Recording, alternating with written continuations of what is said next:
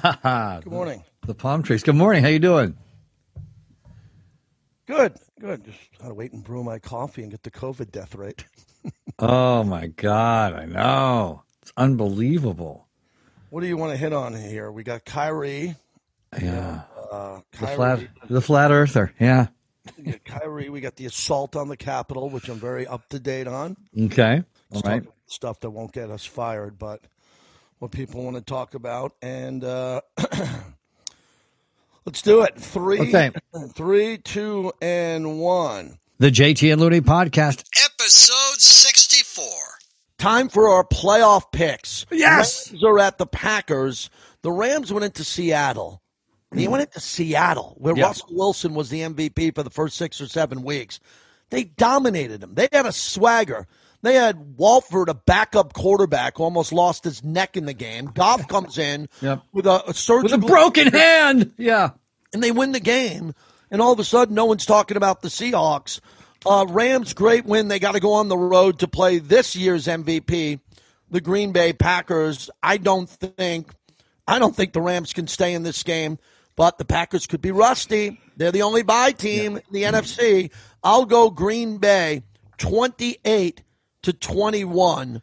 I think Green Bay wins and they don't cover the spread. I, I think the world of Green Bay this year. My play, my Super Bowl pick was Baltimore and Minnesota. If I could change it, which I won't do, I would pick Green Bay to win right now. They just look so good to me, Tom. You, you don't need to change anything about the Baltimore Ravens. What happens with the Green Bay Packers this Saturday is the, on the Big Fox is the same thing that happened to the Baltimore Ravens last year. The bye week will kill their momentum. Also, we, we love to pay attention to the Lamborghinis when it comes to quarterbacks and, and the offensive pieces. But the Rams defense is such a pain in the ass. When that Rams defense is playing well, you know, and, and all of a sudden you're smacking Aaron Rodgers aside the head, and all of a sudden we'll get that Tom Brady, Eli Manning, bad body language from from Aaron Rodgers. And you're once not you, picking the Rams, are you? You're yeah, not picking, I'm picking the picking Rams. Rams to win at Lambeau Field so, in Aaron Rodgers' M V P year, maybe on his last run to a Super Bowl. You're, you're saying he's losing his home game, his first game? The Green Bay Packers are the Dallas Mavericks, J T. The Green Bay Packers are the Ooh. Dallas Mavericks. What have they done in the last twenty years? They've been good, not great. Even when they've been great, they don't win championships. They don't go to the Super Bowl. They've got one championship. In all, in the entire time that Aaron Rodgers has been there, and as do the Dallas Mavericks, one championship the, he, the, the entire time Dirk was there. Aaron Rodgers is Dirk Nowitzki. He's a great player who has one championship, and that's all he's getting. Rams are going to win and cover. I'm pulling for Buffalo, for your dirt, your friends in upstate Western New York, for wow. my friends up there. They've been waiting a long time. Buffalo opened up minus three. We'll play it here. Buffalo minus two and a half. If it changes, it'll be right around two and a half or three. Baltimore, my Super Bowl pick, comes in after a really good late. They were down ten nothing, and then they stormed back and shut down Derrick Henry and Ryan Tannehill easily. Lamar Jackson got going in the game. I'm gonna. I'm, I'm rooting for Buffalo to win. I pick Baltimore to win the Super Bowl.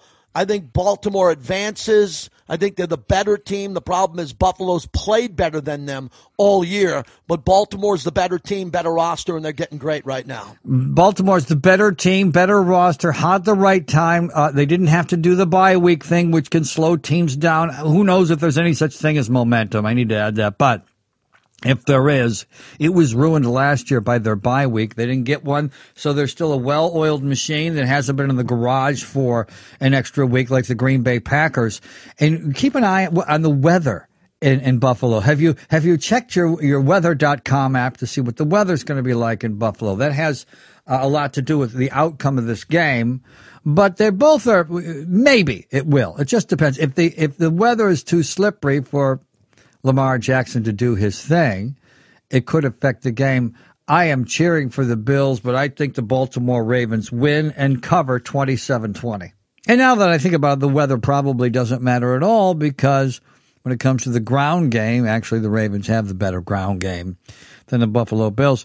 No matter what, the most important thing for you, the J T and Looney podcast listener, is to make sure you wager on the game. you got to get more gambling in your life. And make sure you do it at bet online dot a g, the best and only place to lock it in.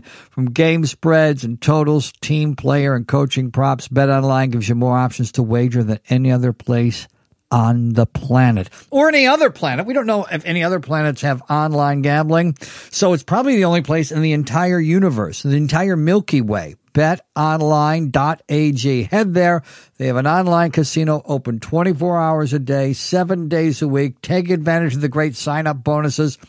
bet online dot a g. If you haven't signed up, sign up today. BetOnline. Your online sportsbook experts, J T. Yeah, I got the Ravens winning a twenty-eight to twenty-four. I think it'll be a very close game. Again, go Bills. Bills Mafia. We'd like to see the Bills. We'd love when, to see it. Uh, Cleveland at Kansas City.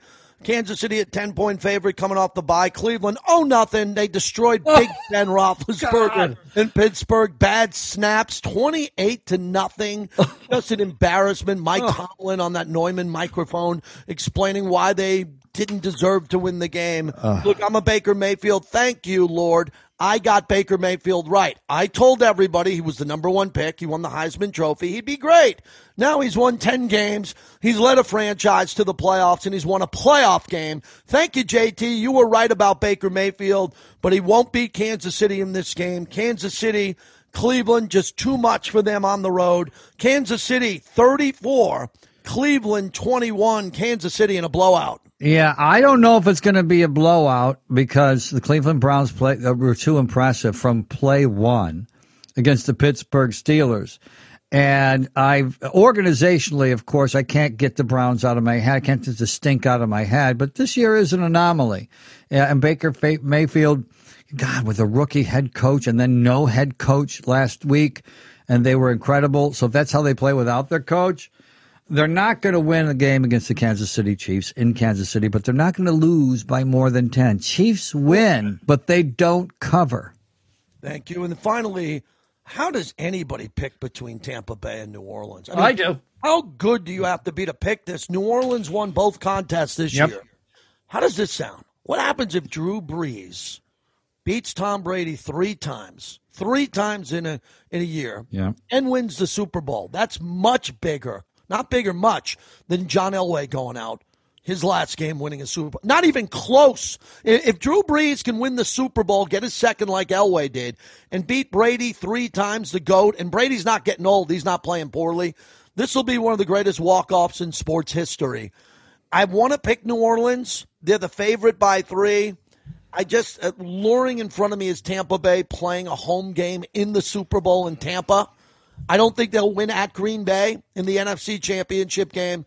But this is my upset special. Wow. Tom Brady. The reason he went there, Gronk, Antonio Brown. They go into the Dome, and they win this game twenty-seven twenty-six. Tampa Bay wins, and they advance to the N F C Championship at Lambeau Field. Oh, one of your media elite picks. I see, J T, as the legendary J T the Brick, one of the original Mount Rushmore sports talk radio hosts, goes with Tom Brady in the Tampa Bay Buccaneers. Hate to do it. Well, I will tell you, the Tampa. I, what did I call the Tampa Bay Buccaneers this year? They're the Leslie Stahl of the National Football League. Remember when Trump couldn't That's handle? That's not good for our younger podcast demo. Please come up with someone better than Leslie Stahl. Well, it was it was a reference to sixty minutes when the president had a tough time with Leslie Stahl. If you have a tough time with uh, the Tampa with the New Orleans Saints. Uh, and you can't beat the New Orleans Saints, you don't go on to win the Super Bowl. And twice this year, as you saw, as you mentioned, New Orleans Saints, and the first time was a real beatdown. But you know, the excuses can be made that it was early on in the season and blah, blah, blah. But I didn't buy into the Tom Brady hype. Tom Brady reminds me of when we, if we go back in the hot time machine, when you were a little boy, J T, and before I was born, whenever Joe Namath was on television, the announcers just drooled for four quarters while he played like shit. do you do you remember that? Oh my God, they loved him because he's lovable, and uh, and his and he had that quick release, and they they were just caught up in the sixty-nine Super Bowl, which we don't remember, but uh, they the, the announcers just fawned all over Joe Namath, they fawned all over Tom Brady. And they, but this is going to be Brady's last stand this year anyway. New Orleans Saints twenty-eight Tampa Bay Buccaneers twenty-four. That will be your final score according to my psychic abilities. Calling C Q. Calling C Q. Uh, uh, come in, please. The J T and Looney Podcast. Episode sixty-four. So we have three hundred eighty-one thousand COVID deaths in the United States as of right now as we record the podcast. The president getting impeached for the second time in an assault on the United States Capitol. And how was your New Year, Tom Lindsay? How was your day? Oh, welcome back well. to the Believe Podcasting Network with J T and Looney. Uh, we've kind of missed each other on the transition from twenty twenty to twenty twenty-one, but good to see you back, my old friend. And, you know, over the last four years, the word transition has a whole new meaning. It just used to mean from going from one thing to another. I guess it still does. But you remember we were doing uh, radio in the days when Bruce Jenner became Caitlyn Jenner. And we never had to talk so much. Uh, you know, this is the way uh, sports talk has changed. You never had to talk so much about human sexuality and politics. We kind of used to leave that aside. Normally, in sportscasting over the years, if you dipped your toe into human sexuality or politics, you'd get in trouble. Now you can absolutely, positively cannot avoid it. Well, uh, Caitlyn Jenner made it easy to talk about transition. We like that. Thank you. Yes. I got a story yes. with that. And then, you know, sports talk radio in general sucks because now what's happening is I love my job more than ever, and I've always said I don't talk about politics and sports until sports become politics or politics invade sports. And that's really my mantra as I jump in and do my shows every day is, okay, there's so much politics in sports. How can I find a way to not, A, talk about it, or B, if I have to talk about it, lead with it in a sports-related debate or conversation and then include the political side of it. Right. That's what's changed the most in the last couple of years. And I really feel for the younger guys and gals. They always say gals, they're not getting in our business. They should be. They should be flourishing in our business. And there are a few who are fabulous. But what's happening now is it's difficult for new people to come into sports talk, into this room, because they're not up to speed on politics. They right. don't have a background. They, they might just have voted for the first time, and you're asking them to talk about kneeling or the president or coronavirus and politics. And or an insurgency. They don't even know what the word means, and it's not their fault. They weren't political science majors like I was. They were, you know, they, they studied how to do play-by-play. Yeah, so it's becoming more and more unique. Uh, real quickly, I got a Uh, you know how I love to look at my tweets and to see who yes, which I beg you not to. Yes, who, uh, who like who like the tweets that are negative to me? Because every once in a while you'll find out that like someone will say something about you, and then there'll be a few likes, and then you click on who liked it. Someone said something they thought was so negative about me, but it was the greatest honor I've had. They said, "Oh, oh, it was so good." They said, "J T's show, oh, his show stuck in the nineties," and I said, "Yeah, it is." Right now, you better believe it is. I'm talking sports. Yeah. I'm one of you guys who are talking sports like in the nineties. So I'm like, you're right. You know, shows in the nineties. Well, I guess that's really bad because I do a monologue talking about the biggest topics of the day.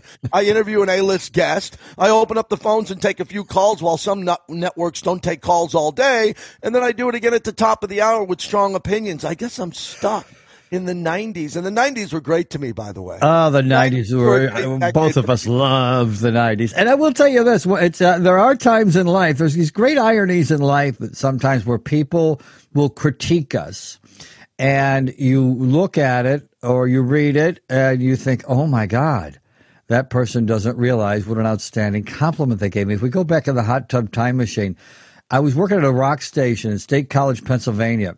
So this is why I was going to Penn State. And it was really cool because I, you know, I would talk in class and people would recognize my voice because I was the guy that was on the rock station at night.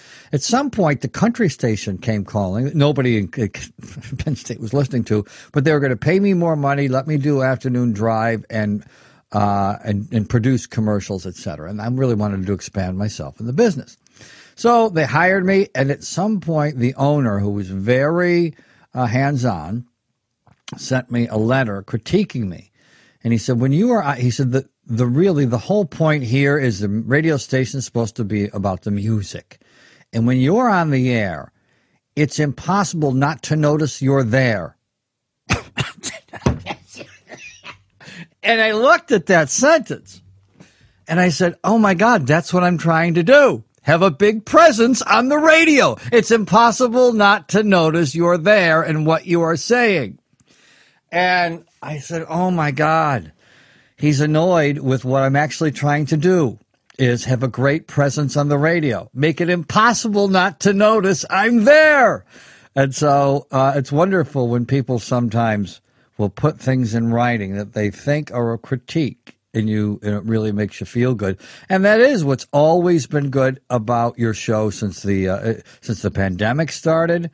And when I was working with you, is you were always able to steer it back. Even we'd start, you and I, if we disagreed, start screaming about uh, a social issue or or a game or a sports issue. You were always able to steer it right back and keep the ship moving forward, talking about sports.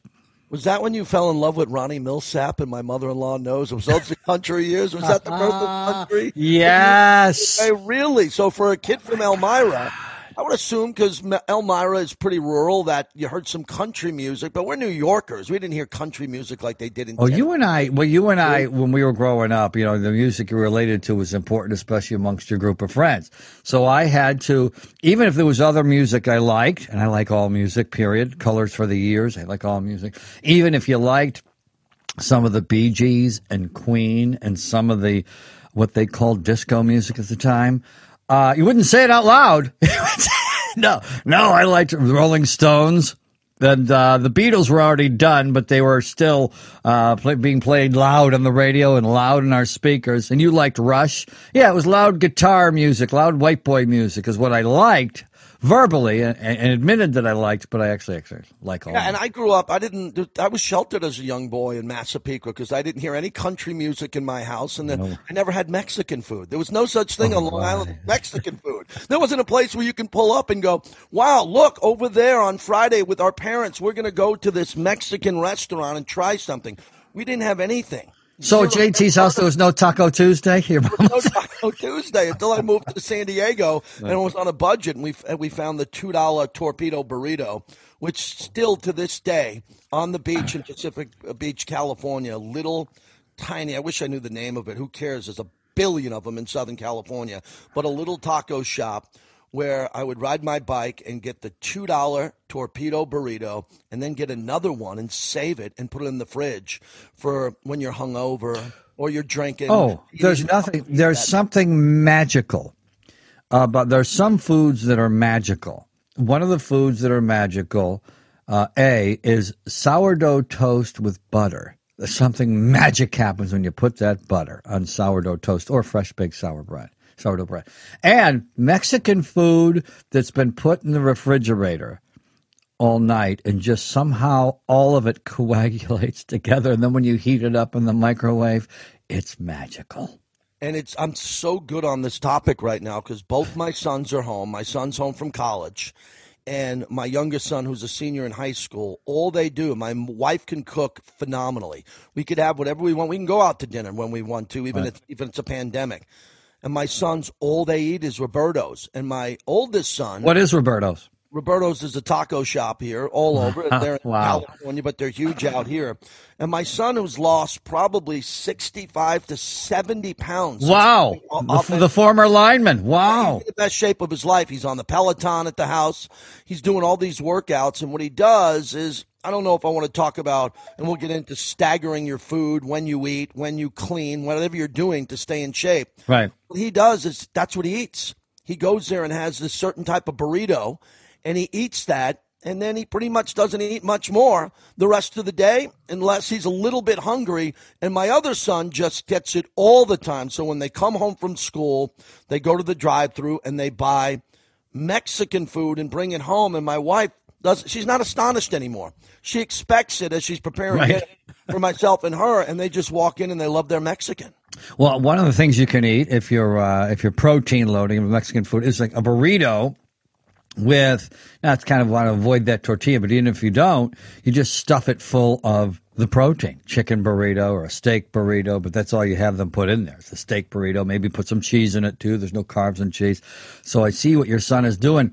And a lot of people, in, and I'm, I'm included, every January, because over the holidays, Americans gain an average of two pounds, which is no big deal.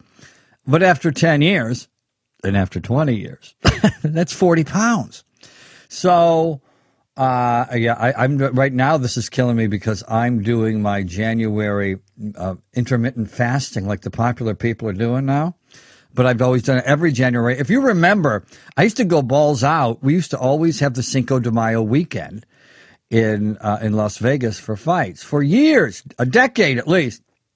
And so I would just start in January. There's no real holidays between January and Memorial Day. It's really a no excuse time to fix what you eat, and nobody's sending you candy, big boxes of candy, et cetera, and, and gift boxes uh, full of Hawaiian bread. So you really can, between January and May and Memorial Day, go balls out or ovaries out and get yourself leaned out. Are you going to do that with your Peloton and your diet? Well, I got the Peloton, and right. uh, again, I'm trying to figure out a way to fit it into my life. So I did right. it last night. Good. After the show, I got off the air at ten. I've been doing Good. it since we got it. It was kind of a New Year thing. And I'll tell you, I got on the Peloton. I did the forty-five minute cycle with Jane from London. And she was singing and dancing with me on the bike. And I did it all. Anyway, I did it, and I'm done. And it's, you know, before eleven o'clock, take a shower, I go to bed, and I slept like a baby. Oh, so of course. I had yep. an epiphany this morning. Because I said, when can I do it? Get up in the morning and do the Peloton. Or I have time in between both shows. I'm on from noon to uh, noon to two, and then I'm uh-huh. on from seven to ten. So I can do it there. Right. And I'm going to do it now at night because I slept so good that I felt like I had the greatest sleep of my life. And I was in bed before eleven, but I didn't get to bed till one. And, but then I slept fantastic. And, you know, over the years throughout my life, my adult life, I've had a couple of dry months in January. Very easy to oh, do. Oh, that's it. Right. You just don't drink for the month of January, which kills right. you. Yes. And then the and then the month of February comes, and it's the Super Bowl. So I always the calendar, which we'll get to. This should be called the Calendar Podcast. So from January first to February seventh or February fourth, whatever it is, you know, it's easy not to drink. But when mm-hmm. you have friends like Bobby G and Jimmy B and guys come out and visit, and yeah. last weekend Steve Hahn came out for a golf trip, and we golfed. And you're, you're, a lot of times your friends don't stay at the casinos, oh, they stay at your house. Yeah, they stay yeah. at the house, and they yeah. pour big, bold cabs. And we met a couple of beer guys over the last couple of weekends, generous men who were dropping off beer. So, you know, I'm not on that train this year, but it's it should be easy to do. And on top of it, for those of us who like to throw back a cerveza, we don't want to stop during a pandemic. This is not the time. This is the time you're supposed oh, no. to reward yeah. yourself with a big bowl. Matter of fact, people in A A have started during the pandemic. This is, oh. this is rough on people. Yeah, one of my best friends who's uh, in A A out here and doing wonderfully at it, uh, he, uh, he goes to five meetings a week, and wow. now during the during the pandemic, they're doing seven. They're doing oh, seven days a week out of necessity. Some of the, the gals and guys need the extra day because they can't get lost because of the mental anguish and well, the stress and being out of work. They have their meetings every day to stay on top of their sobriety. And it's addicting talking about yourself. You need an, another meeting just so you can, because you get, you, you know, you miss talking about yourself. Because as you know, I always call them I, I meetings because every, every sentence begins with I. I remember the time I hit rock bottom. I was at the Hard Rock on the Strip. I had just got done gambling. I was at the bar. And it goes on and on and on with fifteen thousand sentences that begin with I, and people get addicted with that. Well, it's interesting you say that because I've been having this discussion with my buddy who goes to his meetings across the street from me. And he says some of the greatest stories, and he's a great storyteller, some of the uh-huh. greatest stories he's ever heard at, at these meetings. And I asked him why. And again, he would never divulge. You never divulge who's there, ever. You never divulge what they're talking about. Oh, they've about. turned into the biggest bunch of big mouths, though. The like the, the anonymous part's gone. Yeah, well, they don't repeat what they talk about at meetings. The ones is, you know, anyway. Oh, yeah. they, it's not it's not supposed to be open, an open forum for strangers. It's supposed mm. to have private conversations from what I hear. But, again, some great storytellers some amazing storytellers and some of the most unique people and fun people you ever met in your life are in A A. And they have the yes. better, they have the better stories than the people who aren't in. And that's really been the struggle for a lot of guys in the category of, you know, I always want to be able to drink at my son's wedding. Right. This might sound very trivial, but, you know, when my sons get married, I want to be toasting them, and I want to be sitting in the back of the bar with all my buddies who are going to be there. You don't want to be drinking seltzer water. No, I don't. I don't, but I don't mind other people who do. Right. There's people that give away their daughters at weddings or their sons yeah. get married, and they're drinking soda water, and fine for them. That That's the journey that they've been on. But, you know, it's interesting when you, which would be me, have some friends who are not in A A but drank a lot more than the guys who are in A A. Oh, right. To this day, but for whatever reason, they believe they manage it better, right? Mm-hmm. They, they haven't lost their job. Or they actually do manage it better, right? Yeah, they yeah. do manage it better, and they're able to handle it all, and they're not having some of the blowouts or the personal issues that others are having. And, again, I believe that anybody who needs a program needs to talk. Needs oh, it's wonderful. It's wonderful. I make fun of it, but it's wonderful. And one thing, so some sober people, my cousin, who's just turned thirty, needs to get uh, understand is that Ha- being sober and having your shit together is two different things. They are two separate things, because my cousin's been sober seven years but does not have his shit together, but he thinks he has his shit together because he's been sober seven years. But he still needs to get a job. And when you were talking about the anonymous part, oh, going back in the hot tub time machine, I a friend of mine who was an older actor uh, wanted to, you know, read a book about turning forty or whatever, fifty. And we opened up a, a coffee house together in Venice called Van Gogh's Ear. And it exploded in popularity overnight before we even knew what we were doing. It became a really popular celebrity restaurant, et cetera. But it introduced you, introduces you to the world, because coffee houses are a very unique, open atmosphere. And people are reading. There's poetry night and stand-up comedy night and live music night. You do all this stuff to get people in. There was this wonderful guy from East L A named Stewart, and I still have his number somewhere.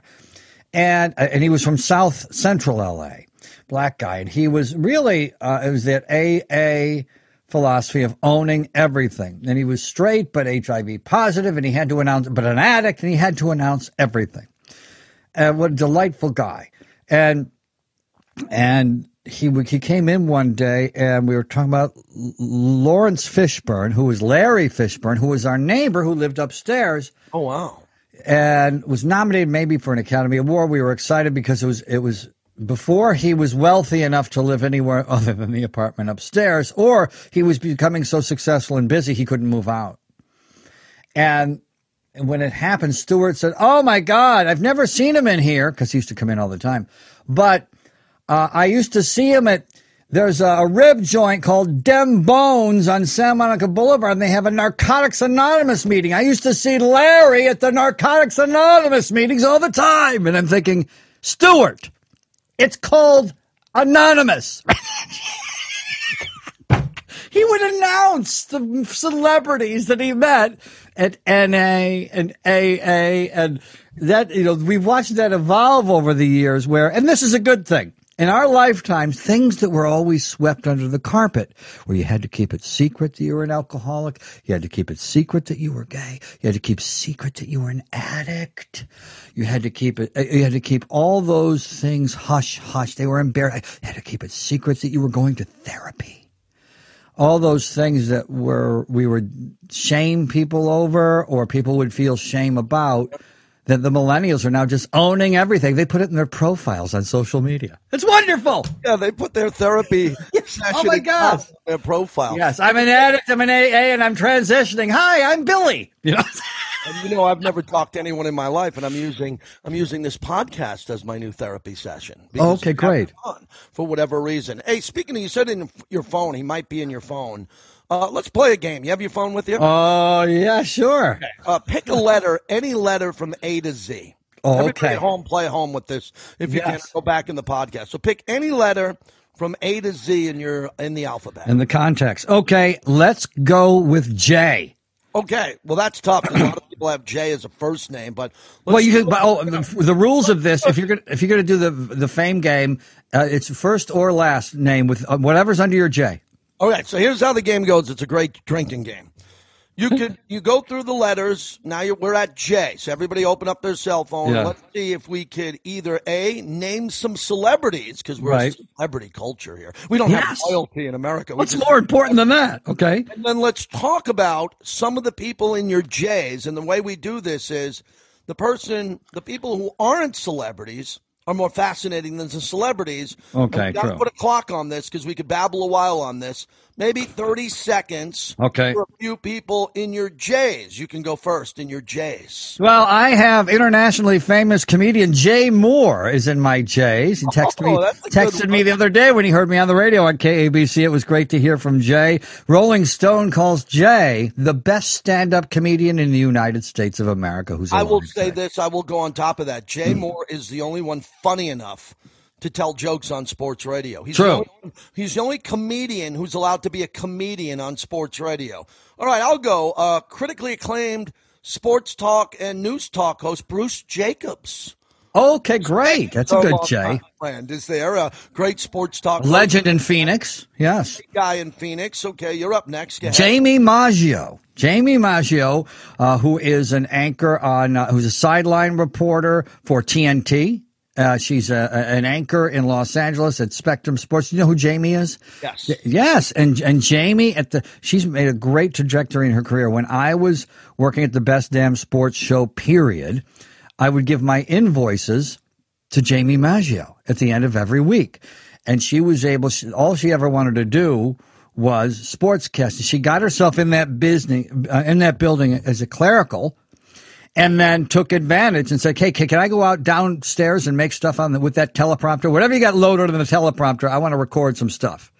And she her, her her career began on that Fox lot, Jamie Maggio. Next for me, Sebastian Janikowski. Oh, you, wow. One of the greatest characters, greatest kickers in N F L history.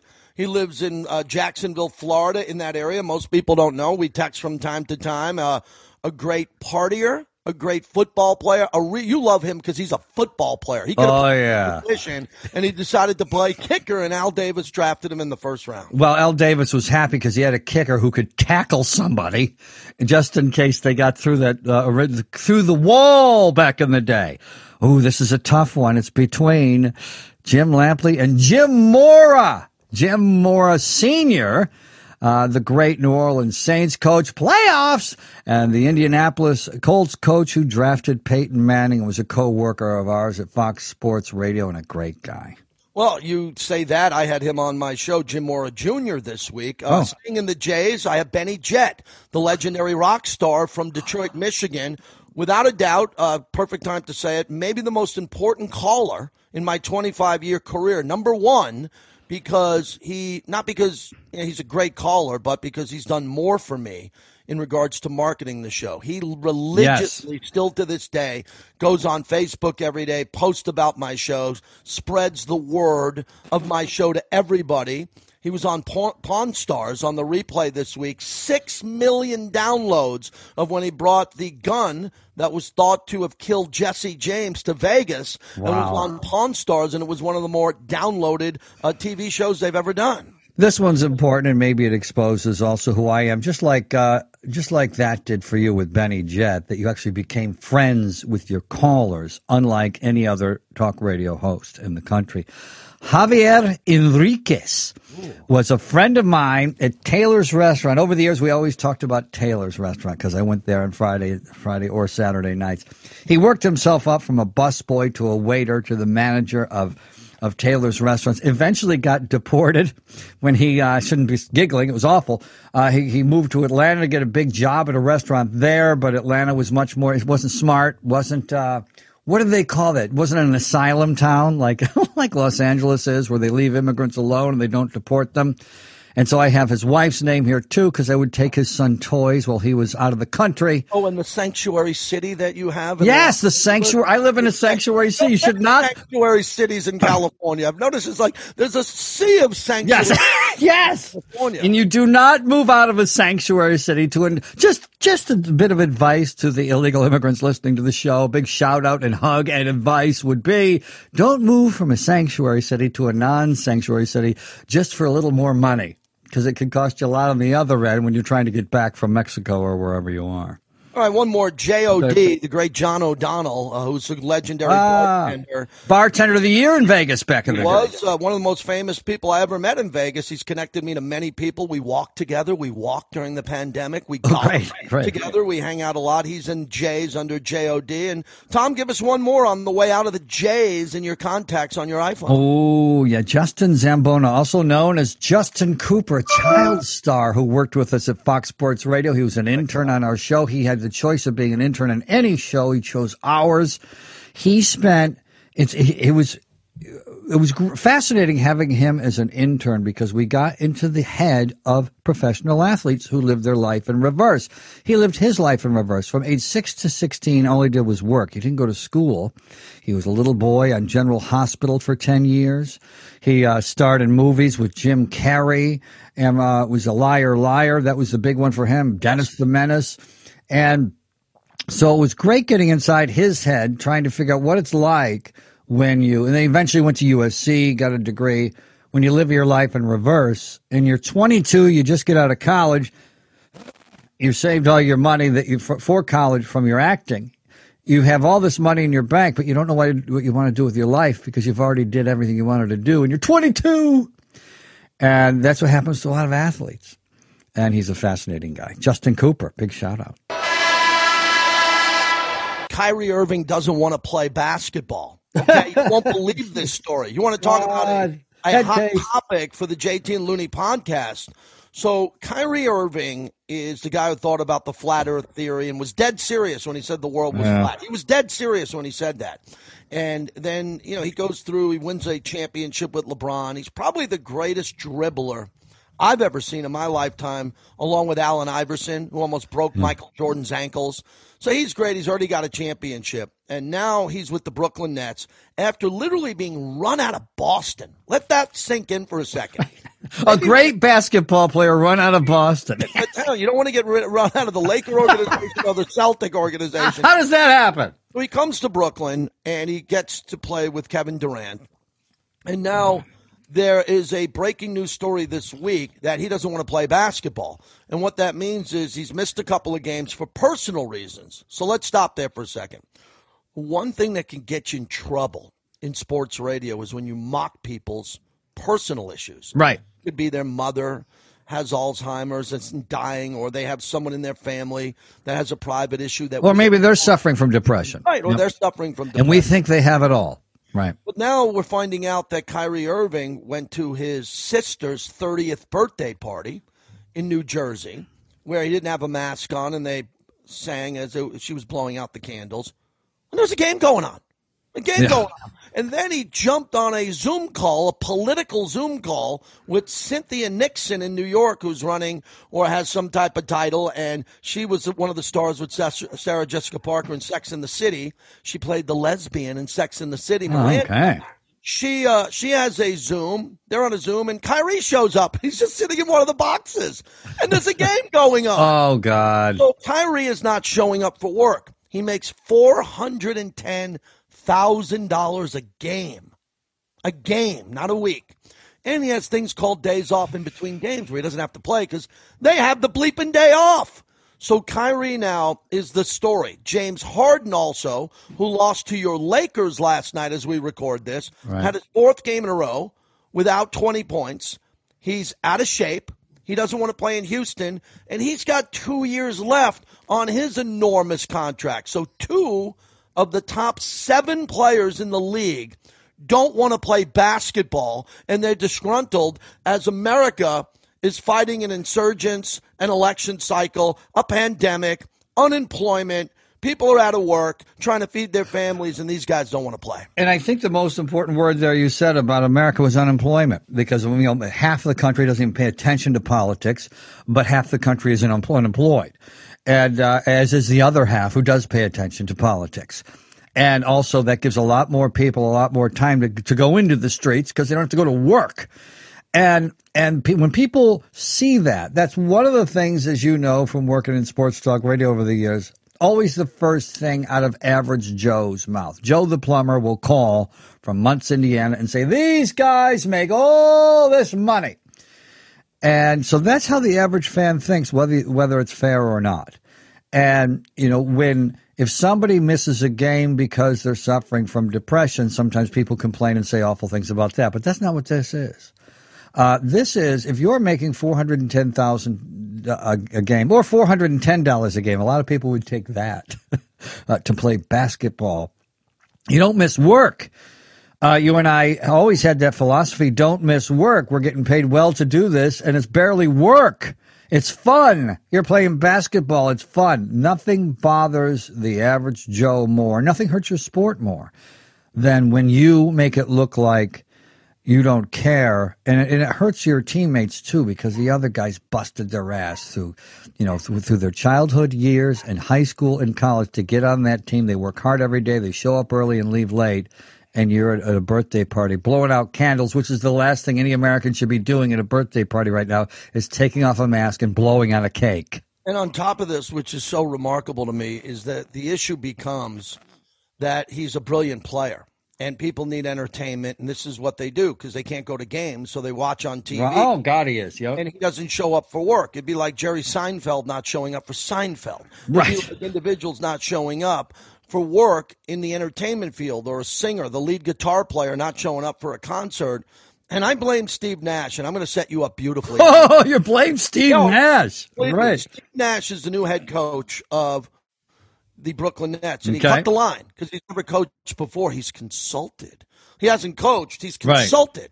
Right. He's a two-time M V P, and he's coaching the team because he was handpicked by Kevin Durant and Kyrie Irving. So as I play sound on my radio show, Steve Nash has nothing to say. They actually asked him, quote, my my seventeen-year-old and nineteen-year-old son on their phone showed me the video on their phone of Kyrie Irving at the birthday party. They asked Steve Nash, hey, Steve, uh, your comments about the birthday party and the allegations. Steve Nash said, uh, well, I haven't seen the video. I don't know the video. Ugh. It's like, really? You're the head coach of the Nets. It's on the back page of the New York Post. And my son in Vegas has seen the video, but you're the coach and you haven't. And he was cherry-picked by Durant and Kyrie to coach the team because he wouldn't say a word to him. And it, they'd let him do whatever he wanted. Say hello to and let him go, like the program directors we liked. Yeah, and then now they're not going to – yeah, great point. Now they're going to let – They're going to let Kyrie. Kyrie's digging this hole. Adrian Wojnarowski, Mark Stein, everybody who's reporting on that inside the N B A world media now has no choice. And I think, I believe, as I sit on my soapbox, I believe that they should right. suspend him for ten games, ten games at his salary, because every game he misses, because when he wants to come Yeah, that's four million dollars. Yep. Right. Every game he misses, he has to go into COVID protocol. He just can't come back because he's been gone from the team. They have to put him in COVID protocol. Just fine him the four ten for every game he misses, add four or five more games, and hit him for four million bucks, because it'll be probably the biggest fine in the history of sports. Well, I think we they, they knew what they were getting into. You worry when you're drafting a guy or you get a free agent who talks about the earth being flat. You, you it's it's a worry right off the top. Now, of course, you've seen the videos and you talk about his ball handling ability, and he won a championship with LeBron James. However, all you have to do to win a championship with LeBron James is be on the team, because uh, LeBron James is going to take you to the finals. So, uh, and, and something's to be said, too. I think Kyrie Irving wanted to be a Laker, and LeBron James didn't want him, that great basketball player. So there were a lot of warnings, but the Nets have no choice. They're trying to build an organization, which all our life has been the Clippers in the East. They've been a joke. They went to the finals once, in the, right in the early two thousands, uh, when they had Byron Scott as the coach, and they were, but they, they lost to the Lakers. But other than that, it's like the Arizona Cardinals going to the Super Bowl. Otherwise, it's been a joke of a franchise. You don't turn down a talent like Kyrie Irving, but you know what you're getting into. Yeah, and it also comes down to mental health, because the way I'm trying to – I, I might have just went over the cliff, over the edge on that. I watched it with Antonio Brown. I was there yeah. in Napa on the ground when he came in with the balloon. Didn't come into the facility, but a couple miles away. He came in with the balloon entrance, and, and then I watched him mentally break right. down. He was having a mental... I remember you were worried talking to you on the phone. Yeah, he was. He, he became... He had. A, he was mentally disturbed. He lost a year. His whole life fell apart. He's now playing pretty well with Tom Brady, but I think that's what Kyrie's going through. I think Kyrie And even if he wanted to sit out a week because of the insurgents on the Capitol, too bad. There are people who are eighty years old, congressmen and women who are hiding under a table, fearing for their life as people were armed. Oh, yeah. Running around. You'd have to miss work because you were upset about something you saw on television. Yeah. Right. Those congressmen and women had to go back and vote and keep the debate going hours later after they secured the Capitol. And some people are suggesting that that politically, politically motivated Kyrie, just a rumor to say, I'm out. I'm checking out. I don't want to play under these circumstances.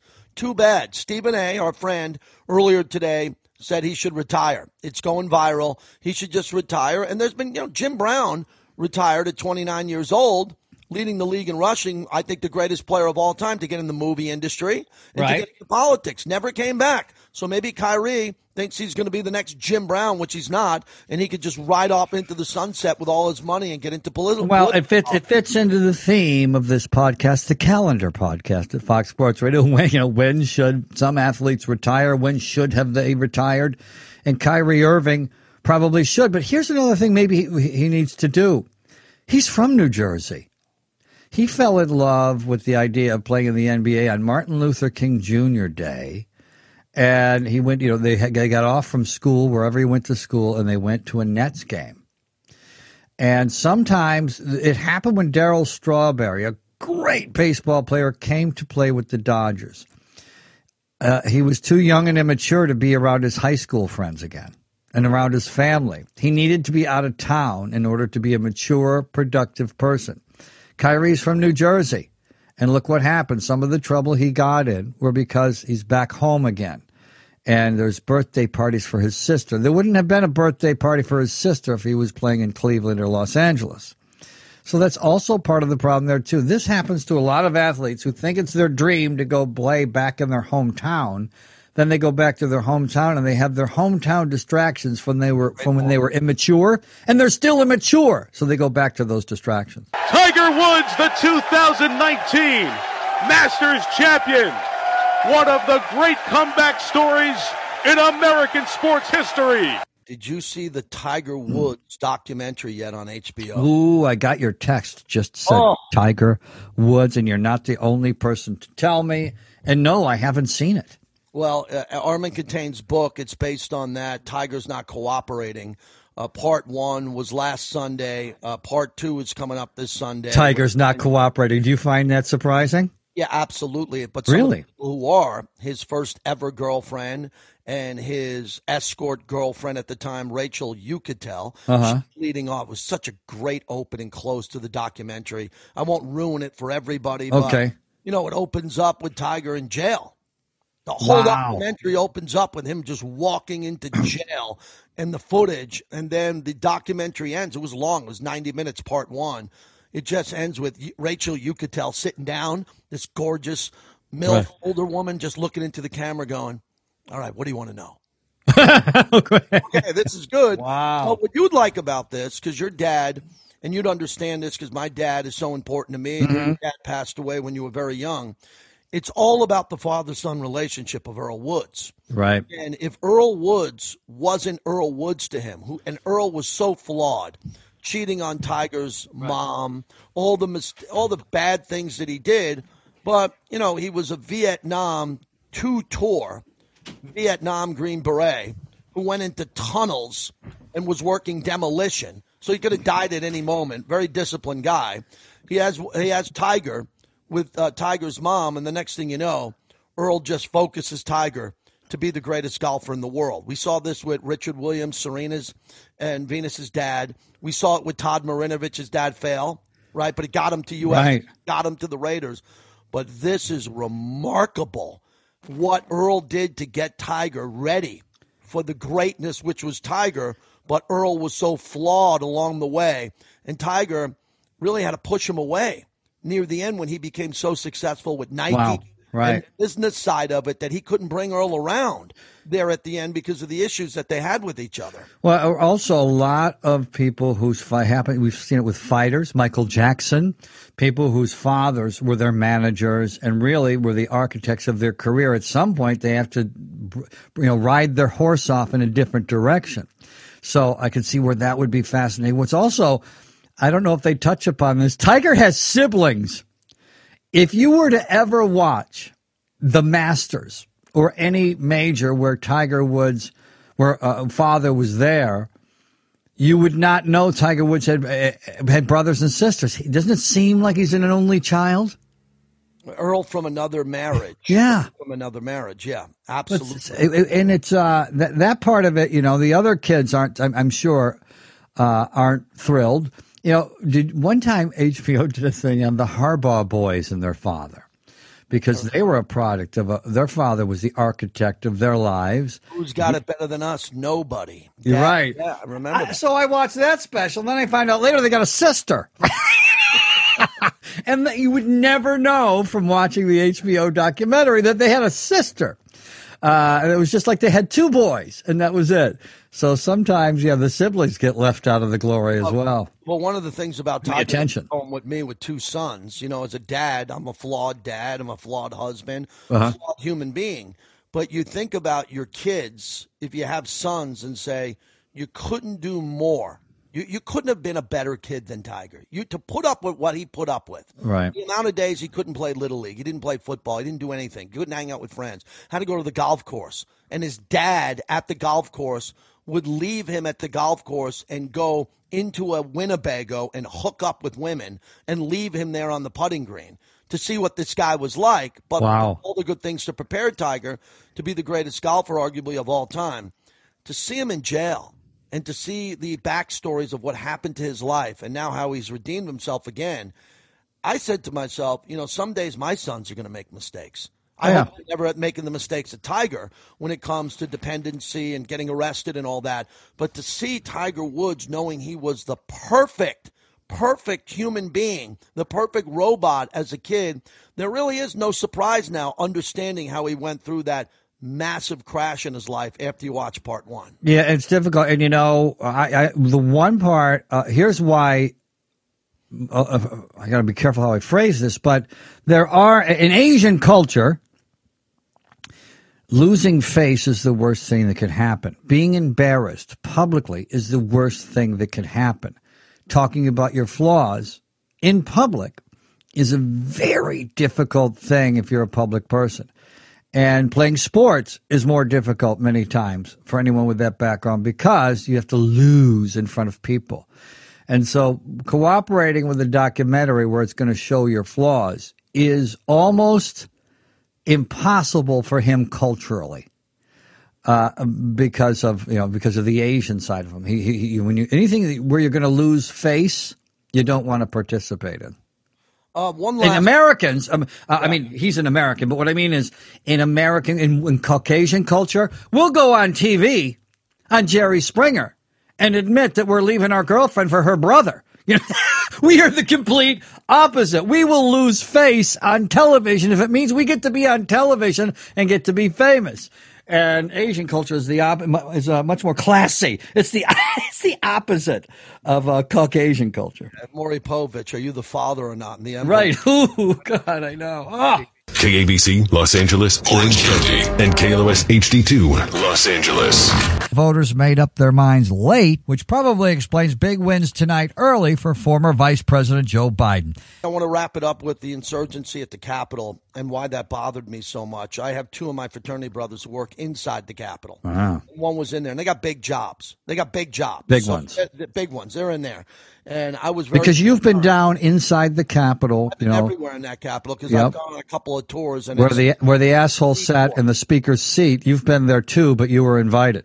Yeah, I, I've I've been, I'm, I've always been fascinated with the Capitol. I really have because of the times I've gotten the tours from my two buddies, and it's it's really stayed with me because it's so historic. So watching the insurgents break the glass and fight and throw fire extinguishers and people died.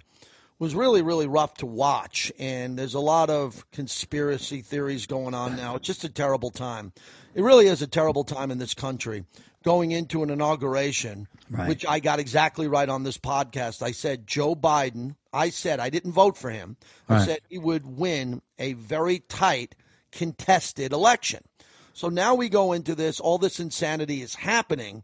And I think about my friends and everybody who was inside the Capitol, the Capitol Police, what they must have felt like running from these people who are running down hallways trying to protect senators and go in right. a different direction. To oh, do that was brilliant, yes. Not knowing that if they – the cops not knowing if they got pinned to the ground, if they were going to get killed, right. let alone if they were going to be the last line of defense.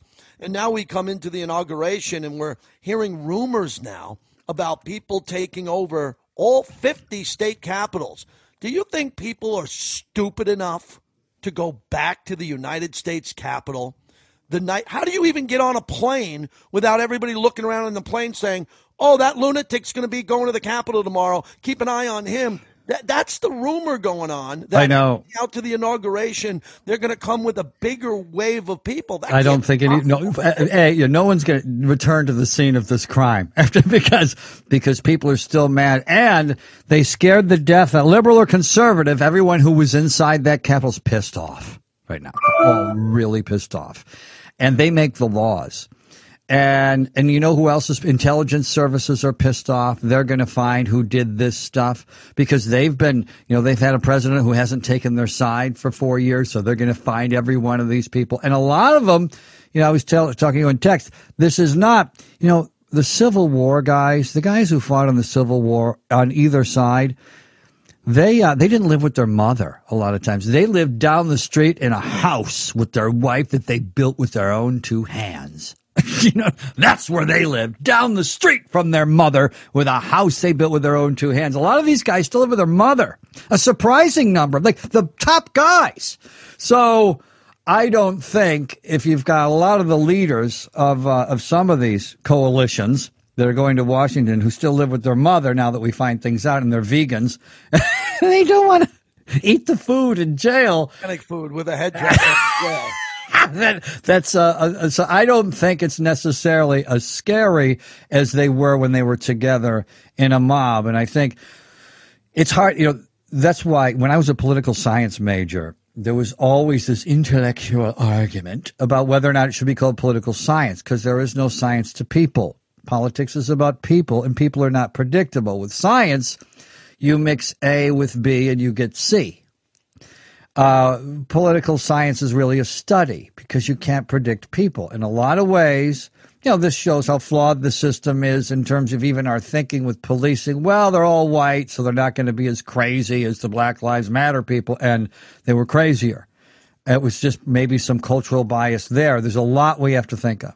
But because we got so much wrong as a country over the last year or so, we didn't uh-huh. see a pandemic coming. I mean, right. super scientists did, but the Americans didn't see right. it. Right. We, we don't. None of us. Most of us don't live in a lab. Right. And now we're wrong with the rollout. We can't get shots in arms, and everything we're doing is wrong. And nobody, nobody saw a capital insurgence. No one could right. figure this out. Like we got the smartest people in the world couldn't figure out that hey, possibly this is coming, and now we're hearing about some of the news and what uh-huh. they knew. And maybe it could happen. So all of that, all of that, we have failed as a country, not seeing this right in front of us like the nose on our face.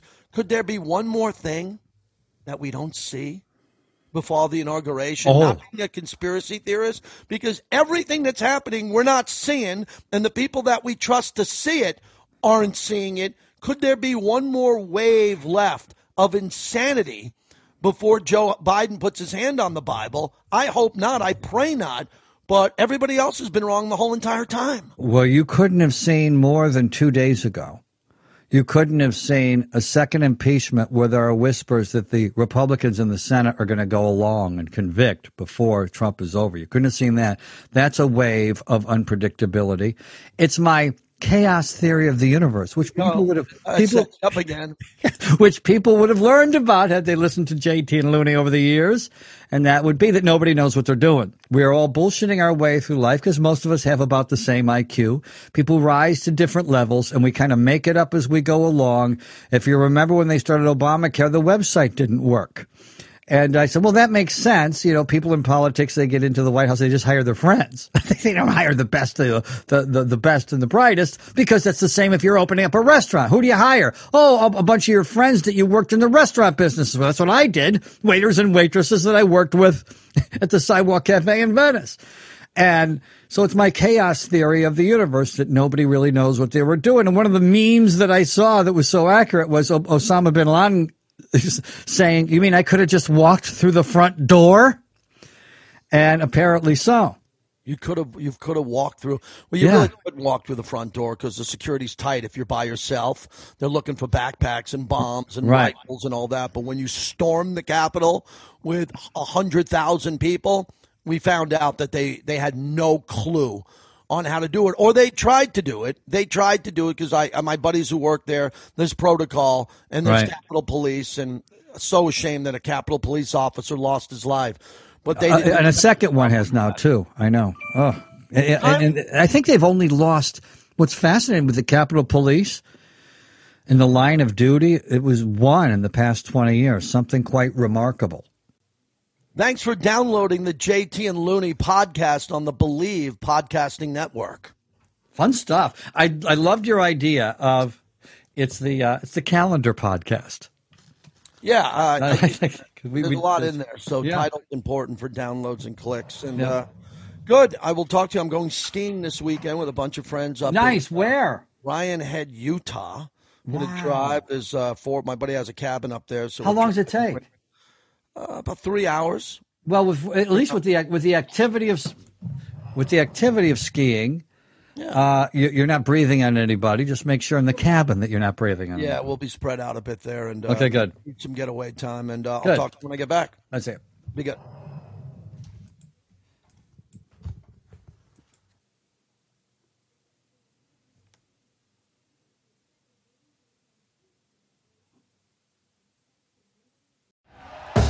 Thank you for listening to Believe.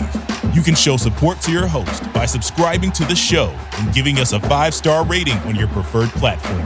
Check us out at Believe dot com and search for B L E A V on YouTube.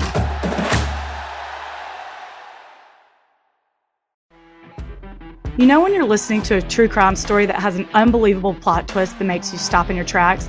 That's what our podcast, People Are the Worst, brings you with each episode. I'm Rachel.